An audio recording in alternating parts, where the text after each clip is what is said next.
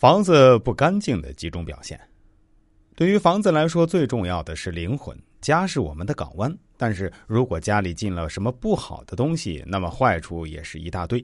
那么，对于这些有哪些特征呢？在我们平常的词语里，有“中邪了”一说，也有些民间的说法，比如见到蛇交配会有灾祸，听到乌鸦叫会有麻烦事儿。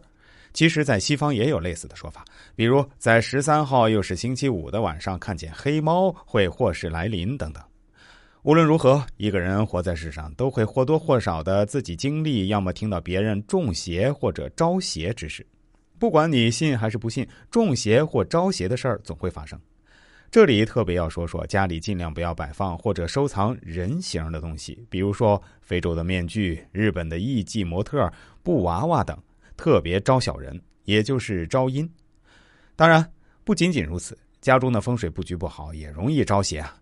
下面我就列举几种情况：一、房子常常处于阴凉环境。请注意，我这里并不是指的那种冬暖夏凉的房子啊，我所指的这种房子是清冷潮湿、常年不透光、阴暗，就跟墓穴一样。这种房子是最危险的。第二。另一个是我们的情绪会低落，比较的压抑。女性可能会患上妇科病，情绪不明，还会影响体质，经常生病，体质下降。三，夫妻之间容易争吵，男性软弱，女性强势，导致夫妻不和，经常吵架，甚至严重的会导致家暴，还会使其难以生育或惨遭小人，难逃横死。四。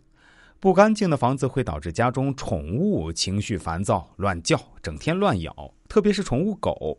家中比较潮湿，容易招来老鼠等不干净的动物。有些人说这么严重，不过不用着急，咱们还是有办法解决的。第一是要通风，白天把所有的窗户打开，让整个房间不再沉闷。第二需要充足的阳光，潮湿又不通风的房子往往比较便宜。